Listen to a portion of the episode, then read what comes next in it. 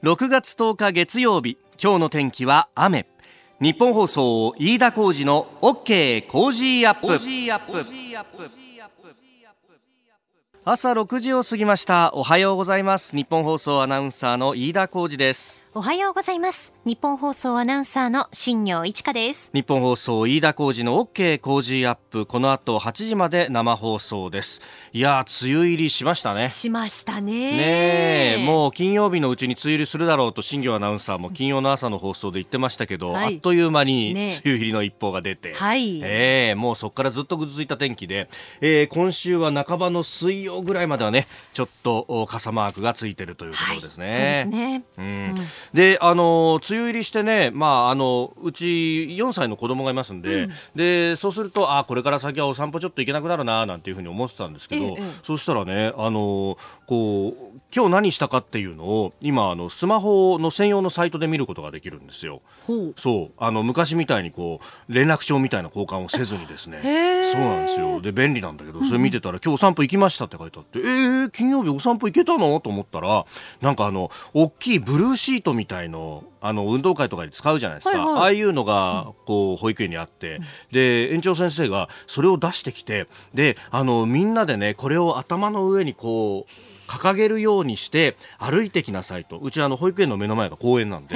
でそうするとあのいろんなこと発見できるからって言って確かにね雨のこう音とかさ、ね、そういうのも感じることができるしあこういう方法があるんだと思ってへえと思ったんだけどね、ええええ、楽しそうですね。そうそうそう。で長靴履いてったんで子供もそうすると水たまりに率先して入ってくんだよねバシャバシャしたくなるんですよね。そうそうそうそうそう、うん、だそういうのも含めてあの保育園迎えに行ったらすごい興奮して話してくれて、あこういう季節の感じ方があるのかと思ってびっくりしたんですけどね、うん、まあこれからちょっとじめじめが続くというところですけれども、はい、ねえー、ちょっとしたこういうところにこう楽しみを見つけて頑張っていきましょうね。はい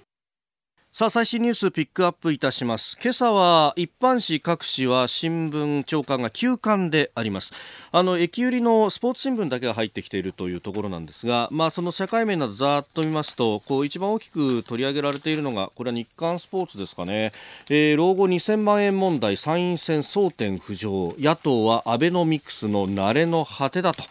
いうふうに批判しております。まあ、あの、100年安心プランというね、年金の改革があって、で、それで安心って言ってたじゃないかと、えいうことで、まあ、いろいろとこう批判をしている、まあ、消えた年金のようじゃないかと。いうようなことまで出ているわけですけれども、まあ、これ、木曜日に、先週木曜日に、経済学者、明治大学准教授の飯田康之さんが解説をしてくれました。まあ、僕も金融庁のあの、出したですね、えー、資料というものは見たんですけれども、まあ、確かに相当これまず想定がざっくりしすぎていると、まあ、あの今、年金受給している方々の、まあ、年収というか、えー収入が月々どれぐらいだっていうのを平均値を取ると、まあ、26、21万円で。で、一方で、じゃあ、あの、使っている支出の方の平均値を別で取ってみると、これは26万円になると。そうすると、差し引き5万円の差があるから、えー、これを積み重ねると、年間で、まあ、60万円ほどになって、で、それを、まあ、何年生きるかっていう、こう、年数でかけていくと、まあ、大体2000万ぐらいになるという、これ聞いてもざっくりしてるでしょ？だって今現在の5万円の差がそのままこう続くっていうのがそもそもあれっていう思うところが1点と、それからあの21万円の収入がある人がみんな26万使うかっていうとですね、普通の人は21万の収入があったら21万の中で何とかするわけですよ。そりゃそうでしょう。だってあの借金がガンガンできるわけじゃない。そうすると、まあ大体そうやってプラスアルファでお金使ってる人っていうのはそもそも論として今貯金がいっっぱいある人ということであるということを考えるとこれ相当荒っぽい資産というか資産になってるのかっていうようなもんででしかもですよ年金とかをこう差配しているのは厚生労働省なわけです。で、これ金融庁が どうしてここに出てくるのかなっていう問題がまず1点あると。で、まあ確かに、えー、これ年金財政については話し出すともうキリがないようなところもありますか？が、えー、まあ、そのね、こう何度も海外旅行に行くとか、まるですごい豪遊はできるほどの今財政の余裕はないと。ただ一応あの試算で、まあ結構甘い運用利率かもしれないんですけれども現役の半分ぐらいの現役の平均の月収の半分ぐらいまでは出せるというというようなところの試算はしてあると。だから、まあ、あの贅沢はできないんですけれども、まあうん、暮らすことが全くできないかっていうとそこまではない。ただこれは完全にその現役時代にいくら払ったかっていうのとの見合いの部分も入ってくるのでケースバイケースとしか言いようがないと。であの備えられる人は備えておくべきですよっていうふうな示唆をするという意味もあったのかもしれないんですけれどもまああこれをことさらとらまえてアベノミクスの慣れの果てだとかあとは年金財政の中の株式運用の部分で損こいたからこういうことになってんだという主張する人もいるんですがあの年金全体の中でこう積立金がどれだけ使われてるかとかその中でどれだけの運用益が、えー、パーセンテージとしてあるかっていうとこれですねあの年金財政の中でほとんどの部分は現役世代が払ったその社会保険料の中から、えー、そのまま右から左に横流しのような形で、えー、今年金受給者のお財布の中に入るようになってるんですよ。そもそもこの積み立て方式ではなくて付加方式といって現役世代が払ったお金がそのまま、ね、受給者に行くような形になってってますんでその意味では現役世代が減っていくことで年金財政がだんだんと悪くなっていくっていうのは確かに見えてるんですがかといって今すぐどんと破綻するようなもんでもないし2000万じゃ用意してなきゃあの路頭に迷うかといったらそうではないと。えーいうようなところまで、まあ、で、かといって確かに贅沢はできないし、昔言ってたようなこととは話が違うじゃないかという批判はあるんですが、それはそれとして細かく精査しないと、ざっくりとした議論でいくとこれ問題を見誤るような気もいたします。まあそれともう一つ触れておきたいのは香港のデモですね。これ相当な規模ですね。私あのたまたまなんですが天笠革命という2014年の9月の末から始まったあの一連の政府への抗議活動の時に香港にいたんですよ。でその時は、えー、香港政府のヘッドクォーターと、まあ、あ政府総庁舎というふうに、えー、現地では言うんですけれどもそこの最寄り駅は確かに閉鎖されたんです。で今回そこだけじゃなくってその周りの駅も4つぐらい全部乗り降りができない状態になっててこれなんでかっていうとそれだけ人が集まって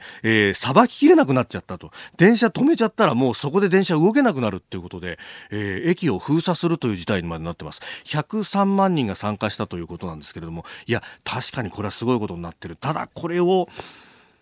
じゃあ共産党政権はどうするかっていうと黙殺してそのまま続けてしまうと。あのこの法律についてはね先ほど新業アナウンサーもニュースで触れてくれましたけれどもまあ香港でも、まあ、逃げてきた犯罪者を捕まえてそれを中国に移送することができるという法律で。であの香港政府庁としては、えー厳しい、重罪の人たちに限るから大丈夫だって言うんですけれども、まあ、あの、反対派が言うには、えー、中国共産党政権というものは、えー、冤罪であってもしょっぴいてって、で、しかも、本土にまで行ったら、えー、どうなるかわからないという選挙も、非常に、えー、これ裁判も不透明だというところを危惧しているようであります、まあ、言論の自由も脅かされるという危機感があるようなんですがこれがどうなっていきますか？非常に暗い未来しかないような気もするのが切ないところです。日本としてはずっと見ておかなきゃいけないことの一つだと思います、えー、ご意見をお待ちしております。メール COZY コージーアットマーク 1242.com です。リスナーの皆様にプレゼント。働く人の心を育てる月刊誌モラルビズ300円。今なら1冊無料で差し上げています。職場の風土を変えたい。上司や同僚部下との人間関係を良くしたい。ビジネス現場で直面する課題解決方法人間力を高めるヒントが満載。ものを作るだけじゃつまらない。人を作る企業を応援したい。公益財団モラロジー研究所発行モラルビズ。詳しくは日本放送飯田浩司の OK 工事アップホームページのバナーをクリック。モラルビーズさあ、7時台はコメンテーターの方々とニュースを掘り下げます。今朝のコメンテーター、ジャーナリスト、須田慎一郎さんです。おはようございます。おはようございます。おはようございます。どうしました？ツイッターでもいろいろいただいてますよ。いやいやいやいやデイリースポーツ一面、原口さよならグッチすごいね、本当ね。ね日本ハムとのね。いやいや、だって今年さ、1月に大腸がんの手術をして、ねえで、こんなに早く復帰できるとは思わなかったし交流戦入ってね。そうですよ神がかってますね二塁打ですからね。えでロッテ戦でも昨日はさよならだよ。そう、さよならね。3対3で迎えた9回裏。素晴らしい当たりでした。なんでデイリーだけが一面トップなんだろうね。他のスポーツ紙、ね、一面でないんだ。おっしゃる通り今日もよろしくお願いします。お願いします。ます。6月10日月曜日時刻は朝7時を過ぎました改めましておはようございます日本放送アナウンサーの飯田浩二ですおはようございます。日本放送アナウンサーの新業一華です。あなたと一緒にニュースを考える飯田浩二の OK 工事アップ7時台はコメンテーターの方々とニュースを掘り下げてまいります今朝のコメンテータージャーナリスト須田慎一郎さんです須田さんおはようございますおはようございます。おはようございます。須田さんには番組エンディングまでお付き合いいただきますでは最初のニュースこちらです麻生大臣 G20 で10月に消費増税実施を明言昨日まで行われていた G20 財務大臣中央銀行総裁会議で麻生財務大臣は10月に予定する税率10%への消費税増税の方針を各国に説明しました。麻生氏は増税前後の需要変動を抑えるための対策も打ち出していると理解を求めております。えー日本、アメリカ、ヨーロッパと新興国などの財務大臣、中央銀行総裁が集まったところでと、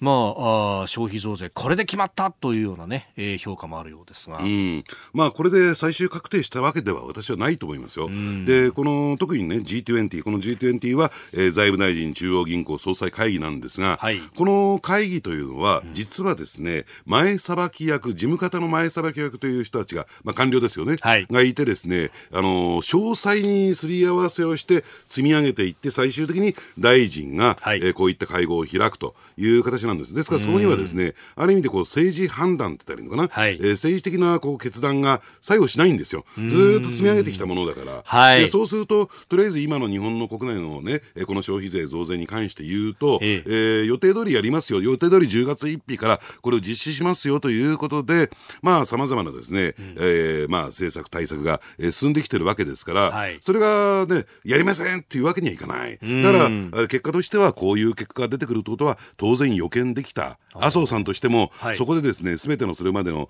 えー事務方の議論を台無しにするわけにはいかないから、えええーその上に立った上でこの発言ですからね。まあ、これは当然ですね、はいあらかじめ予想できた、えー言い方なのかなと。だからこれでもって消費税増税が確定したというわけではないと私は思いますけどね。ねまあ、むしろじゃあこれを受けて、他の人たちがどう反応するかとか、ええ。こう国内の政治の話になっていくわけですかね。加えて、あのやっぱりあの海外のね、はい。えー国際的なうん その経済の動きであるとか、ええあのええ。じゃあ例えばじゃあ米中貿易戦争の、えー先行きがどうなるのか、えーそのあたりについてはですね手元にこう確定情報があるわけじゃありませんから、はい。そのあたりは政治責任を負う形で政治判断という形になってくるんだろうと思いますよね。ただ、あのまあ、消費税増税はですね、はい。えーこのまま、えースケジュール通り実施するんだろうなると、これさっきね飯田さんが言われたように、はい。えー国内政局にもですね、ええ。微妙に影響を及ぼしてくるという状況になる、どういうことかというとですね7月にもちろん参議院選挙がね、はい。えー予定されてるわけだけども、ええ。今、えー国内政治政局の中で一番注目されてるのは、その参議院選挙に合わせて、はい。衆議院選挙もやるのか、ええ。あるいは今国会に、えー衆議院の解散が行われるのかどうなのか、つまりダブルはあるのかないのかっていうところが、ひ一つ微妙に影響してくるんですよ。そうですねそうすると、これまでのね、えーまあ、議論の流れというかですね、えーとしてはですね、やっぱり消費税増税は延期して、はい。衆議院に解散に踏み切るんではないかという見方が根強かったですよね。そうすると、消費税増税が予定通りやるんだったら、衆議院は解散する必要がないじゃないか、はい。というようなムードになるんですよ。ん。そういう、まあ、理屈が大前提としてやってくるんですね。はい。だから、結果的に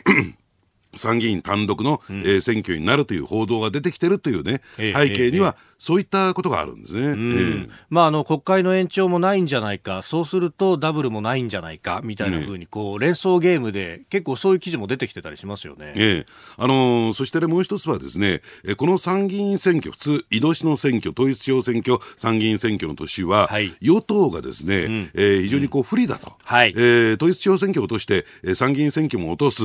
えー、だから、えそうならないようにダブルをぶつけるんだと、参議院選挙が劣勢に立たされたときに、えー、通常は総選挙なんですよ。はい、でところがですね、今回は早い時期から、ええ、それほどですね、参議院選挙負けないんじゃないか、と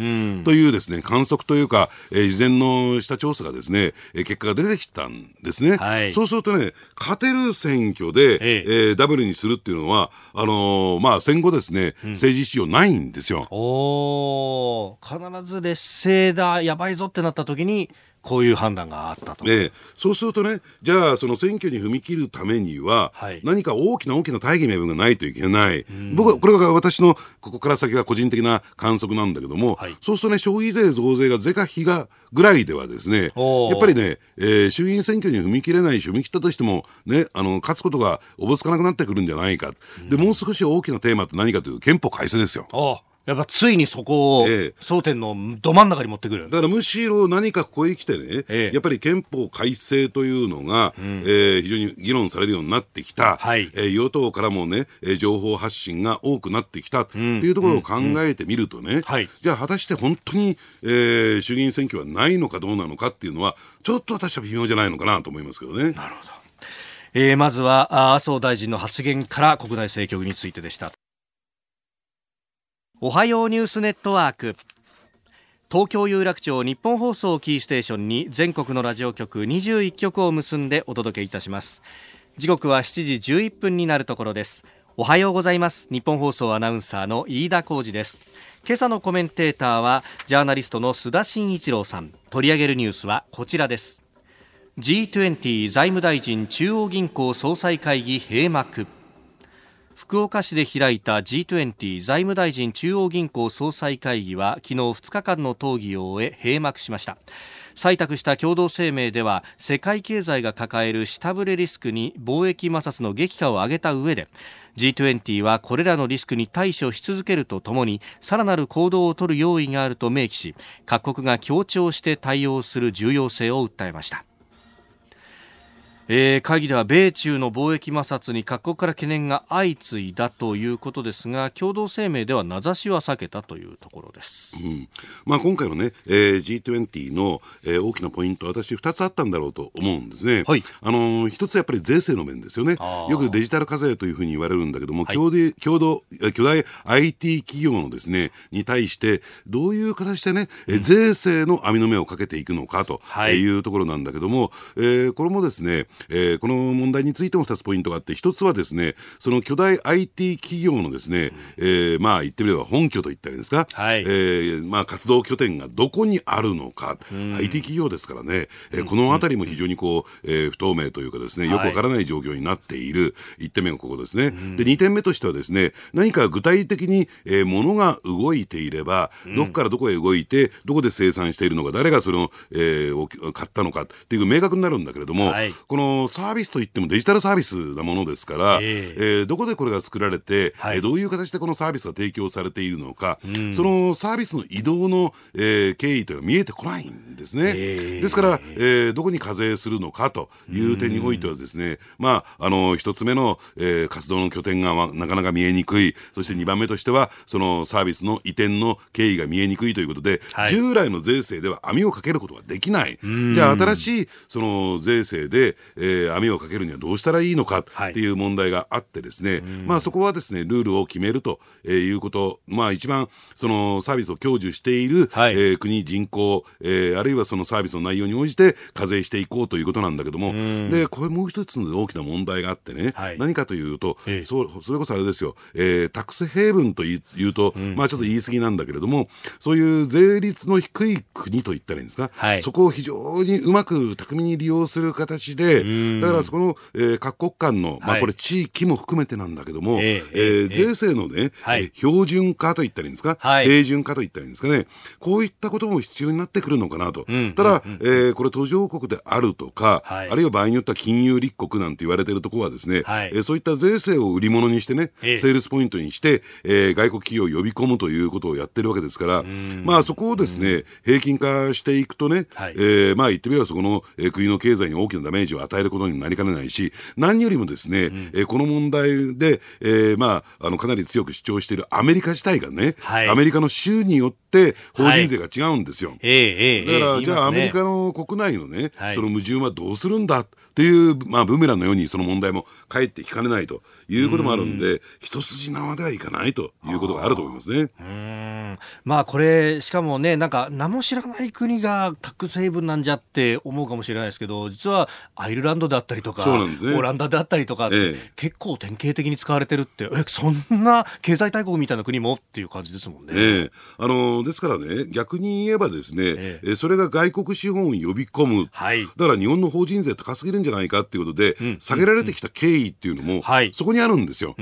まり日本国内の、えー、企業が海外へ流出していく、あるいは、えー、海外から、えー、なかなか日本にですね、はい、えー、まあ言ってみれば投資が行われないっていうところも、その税制に、えー、歪みがあって、減税競争みたいな、法人税については減税競争みたいな動きになってるわけなんですね。はい、そして、えー、今回の G20、もう一つ大きな問題があると言いましたよね。はい、それが何かというと、一帯一路に代表される、中国のですね、途上国に対する爆発的なですね、まあ言ってみればインフラ投資なんですね。はい、ただこれインフラ投資といっても、ええ、まあインフラ融資といったんですか、紐付きなんですよ。うん、えー、中国が貸し付けをする形で、はい、その国の、ただ、えー、まあ言ってみれば、そのもの、お金も貸しますよ。うん、ね、えー、そして建設するね、機材だとか、あるいは人も、えー、送り込みますよ。えー、だからどんどん鉄道とかダムとか作ってくださいねっていうね、途上国にとっては非常にですね、美味しい条件でそれを、えー、提供する。ところが気がついてみると、はい、非常に氷回りでね、えー、麻生大臣が言ったように、氷菓子じゃねえか、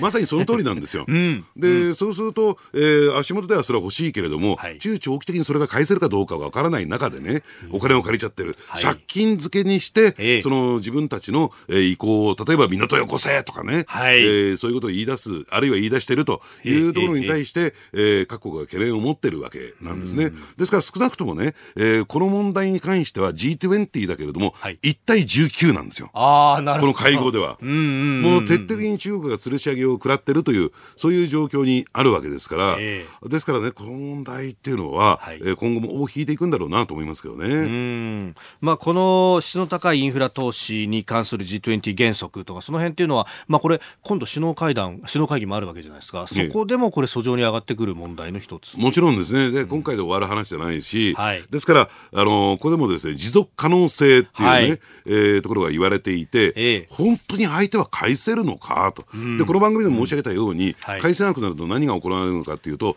IMF からのね借り入れみたいな形で我々もですね傍観者でいられなくなるんですね日本は大きな出資国ですからね。ナンバー2の出資国ですからね。大分の責任を負うわけなんですよ、はい、ですから中国ってのはよく考えてるなと。要するに借金付けにして返せなくなったら IMF から借り入れさせてね自分たちの、えええー、融資は取りっぱぐれないようにすると。でその付けは、えー、アメリカや日本に回せみたいなね。はい、えーなるほどね。いや、それ考えたら本当元からやめりゃいいじゃんって話に当然なりますよね。だから返せる範囲で貸しなさいということを、当然の必要だと思いますけどね。ええええー、そして2つ目、こちらのニュースです。アメリカ、メキシコへの関税見送り。アメリカのトランプ大統領はメキシコからの全輸入品に10日から課すとしていた5%の関税を見送ると発表しました。不法移民対策でメキシコと合意しトランプ氏にとって大きな成果を得た形となっております。まあ、ディールで譲歩を引き出したということで、まあ、移民を食い止めるような強硬措置をメキシコが取ることで合意したということだそうです。うん。まあ、いうことを聞かせたということなんでしょうけども、はい、まあ、これをですね、このまま関税が課せられてしまうと、そのメキシコ経済が、はい、まあ、壊滅的な打撃と言ったらいいんですか、うん、だから、あの、日本なんかも自動車メーカーがメキシコを拠点に生産拠点を置いて、はい、そしてそこに、えー、部品だとか、えー、製品を持ち、半製品を持ち込むことによって、組み立てて、アメリカに輸出すると。うん、そのアメリカとメキシコのね、関税が低いということをね、えー、利用してと。で、そのサプライチェーンの一角に、えー、メキシコって位置づけられてるんですね。はい、で、これ関税かけられと。うん、えー、場合によってはですね、メキシコから生産工場が全部い、ね、移転してしまうということになりますから、はい、メキシコとしては慌ててなんですけれども、ただ私思いますにね、ええ、この関税というですね、貿易上のツールが、はい、要するにこの手の、えー、貿易だとか経済に全く無関係なね、うん、要求のために使われるっていうのは、これはね、ちょっとトランプさんやりすぎじゃないのかなと。で、ちょっとこれは禁じ手なんだろうと私は思うんですけどね。あ,、ある種のこう内政干渉を行う、そのツールとして関税を使ってくると。ええ。あのですからそういった点でいうと、これもまた一言ではなくてですね、はい、えー、日本にも同じ、ね、要求が突きつけられる可能性もなきにしもあらず、でそれがただ単純に、えー、日本からねアメリカに対して巨額の貿易、えー、が製品がいって、はい、えー、日本が巨額な貿易赤字を抱え貿易黒字を抱えているということに対しての関税発動ではなくて、はい、安全保障政策でなかなか日本がね、えー、えー、アメリカの言う通りにならなかったらとかね、外交上ですね、えー、なかなか日本がアメリカの言う通りにならなかったらとなるとこの関税というツールが出てくる可能性ってなきにしもあらずなんですよ。だからね、そういった点で言うと、はい、要するに関税ってのはもう間違いなく、えー、その貿易上の、えー、まあ、あの、まあ、あの問題なんだけれども、うん、要するに、まあ、貿易上のね、その不満を解消するために関税に頼るというのも、これもまた、この近代のっていうかですね、今日の、はい、えー、貿易交渉の中では、ある意味で意味のない禁じ手とされてるんだけれども、だからそれをね、アメリカは味を占めちゃったんじゃないかなと。ええこれ、あのさっきのね、一個前のニュースに戻りますけれども、うん、G20 のタイミングでアメリカと日本の財務大臣、まあ、向こうは財務長官ですけど、ムニューシンさんと麻生さんが会談をした、そこでは為替条項の話は出なかったという話ですが、ええ、須田さん、常々ご指摘になっているのは、この為替条項こそが問題なんだと。そうですね、うん、あのですから、えー、安倍政権発足、アベノミクスっていうのは、はい、あの円安に誘導することで、特に大企業、特に輸出関連企業、うん、えー、自動車、電気、機械などのですね、えー、業績を回復させて、株価を押し上げるというね、はい、えー、そういうやり方をやってきた、ですから、旧民主党政権時代はドル円で80円、90円だったのが、一気に125円、ピーク時、うんはい、現状でも110円前後推移してますよね。でこれがやっぱり曲がりないもアベノミクスの成果というものを生み出してきた源泉なんですよ。いや、これ、関税とじゃあ、どっちお前取るみたいなこと言われると、これ、具合悪いですね。で、これ、見て見ぬふりをしてきた、はい、だからこれをアメリカが言い出すっていうことは、えー、ちょっとね、あの怖いなと。ですから、それを言い出す前に、はい、やっぱりきちんと日本としては、うん、えー、農業であるとか、他の部分でもね、はい、譲歩する必要が迫られてるのかなと思いますけどね。結構、包囲網がなんか、だんだん縮まってきた感じありますね。はい。えー、この時間ジャーナリスト須田慎一郎さんとお送りしてまいりました。日本放送でお聞きの方この後も須田慎一郎さんにお付き合いいただきます。以上全国のラジオ局21局を結んでお届けしました。おはようニュースネットワークでした今朝のコメンテータージャーナリスト須田慎一郎さんです。引き続きよろしくお願いします、はい、お願いします。続いて教えてニュースキーワードです。堺市長選政治資金問題で前の市長が辞職したことに伴い新顔3人が争った大阪府の堺市長選挙は昨日投開票され大阪維新の会公認の元大阪府議長藤秀樹氏42歳が無所属の元堺市議野村智明氏政治団体 NHK から国民を守る党代表の立花隆氏を破って初当選しました。えーまあ、前市長の、ね、政治資金問題ということで、まあ、あだったんですが、これ、蓋開けてみるとね、えー、投票率がちょっと下がったというのと、かなり僅差だったというところです。そうですね、あのー、ですからね、先ほどちょっとご紹介いただいて、NHK から国民を守る党っていう、はい、あのー、非常に不思議な、えーね、活動をしているところの代表の立花さん、うん、まあ、この方、都知事選挙にも出てね、ね。えー、結構あの、地方政治では名前を売っている方なんですが、うん、まあ、言ってみれば大阪とは何の縁もゆかりもないこの方が出なければね、はい、この方がですね1万4000票余り取ってるんですよ。で、ね、この方が出なければもしかするとっていうね、えー、そのぐらいの僅差なんですよ。そうですね。えー、あのー、ですからね、今回、えー、これまでの勢いを買って、はい、えー、大阪維新の会が、まあ、当選決めたことは間違いないんだけれども、うん、楽々当選でもないと、えー、いうことなんだろうなと、はい、えー、もう少し言えばですね、えー、えー、当選決めた、えー、長藤さんという方、まあ、大阪維新の会から出た方なんだけども、はい、あの例の都構想に関してはね、えー、時期総称ということで、全く触れなかったんですね。はい、で、まあ、反維新のですね、えー、えー、ね、えー、野村さんに関して言うと、うん、反都構想を掲げたんだけれども、はい、まあ、ですから都構想をめぐっての選挙では、なかったと、えー、ただ、これ勝った、勝ち勝った意味は、えー、非常に大きいんだろうと思いますね。えー、というのは、まだまだ、えー、維新の勢いは、はい、えー、本来だったら劣勢に立たされているんだけれども、えー、堺においてはね、えー、それが勝ったということは、えー、維新の勢いがまだまだ続いていて、じゃあ参議院選挙どうなるのかと、はい、えー、いうところが一つ注目になってくるのかなと思うんですね。ですから、これね、都構想の実現がするのかどうかというところがポイントなんではなくて、はい、国政、むしろ国政に対する影響、なんだろうと思うんですよ。ですから、えー、まあ参議院選挙での単独選挙になるのか、ダブル選挙になるのか、ちょっとその辺は、えー、不透明ですけどね、現現時点では決まっているわけではありませんが、はい、仮にですね、選挙後、うん、維新がそれなりのですね、国政で影響力を持つような議席数を獲得するようになれば、はい、ね、えー、国政における影響、中でもですね、憲法改正。はい、ですから、これ、あの、維新のですね、えー、創業者であり、オーナーとも言えるね、実績のオーナーとも言える橋本徹さんが、はい、自民党は公明党と手を切るべきだ。うん、ね、うん、えー、維新と、えー、憲法改正で一緒に票則を合わせるべきだというようなことをかねてから言っている。はい、こういう状況にもなりかねないね、えー、今の維新の勢いなんだろうなと。ただ私見てるのはですね、はい、やっぱりなんだかんだ言っても、そうは言っても、維新というのは大阪限定なんですよ。で、これが他の地域に、はい、えー、どれだけ影響力をね、えー、行使することができるのか、もちろんね、えー、今年の春の統一地方選挙においては、一定程度のですね、えー、影響を東京あるいは関東圏においても、はい、えー、議席は得ましたよ。えー、とは言ってもですね、これはね、維新ね、無視できない存在だな、っていうようなレベルにはまだ達してないんですよ。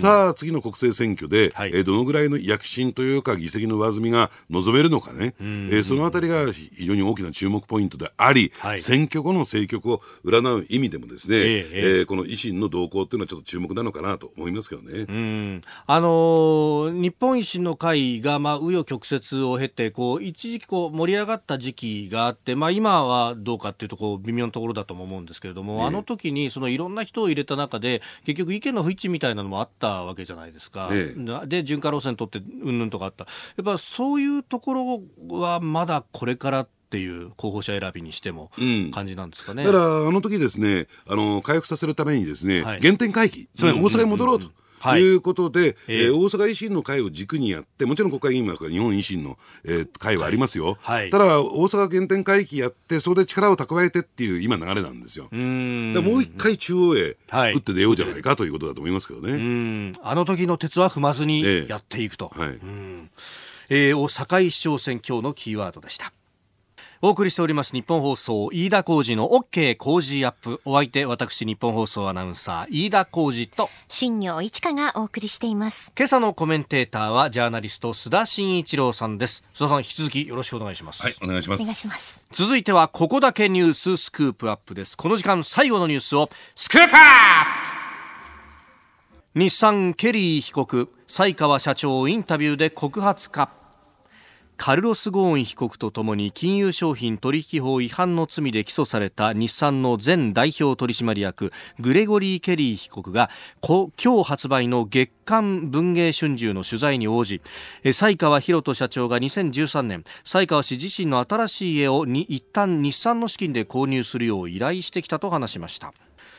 えー、2013年の春頃の話ということなんですが最終的にはこれ実現しなかったというところ、まあ、それ以外にもこれいろいろ答えてますね、うん。あのー、ですからね、まあ、かねてからですねじゃあ、はい、えー、まあ、ケリーあるいはゴーン被告はですねだけなのかと、えー、はい、犯罪行為っていうのかな、えー、犯罪行為を疑われる、えー、ことに手を染めたのはこの2人だけなのかっていうことを言われてたんだけども、うん、やっぱり私はかねてからねこの西川さんということも、はい、えー、まあ、積極的なのかどうかは別としてももですね、うん、えー、まあ、指摘されている、えー、犯罪行為ですか、はい、まあ、金融商品取引法違反、うん、えー、それに伴って報酬のところね、はい、教育記載というところに関して、才川さんも主体的に私は関わっていたんではないかと常に言ってきたんですよ。えー、で、えー、実はですね、これ5年分、はい、えー、の分がですね、えー、罪に問われて、はい、えー、起訴されてるわけなんだけれども、うん、えー、これに対してそのうち2年分に関してはですね、はい、実は才川さんの、才川社長のですね、サインがあるんですよ。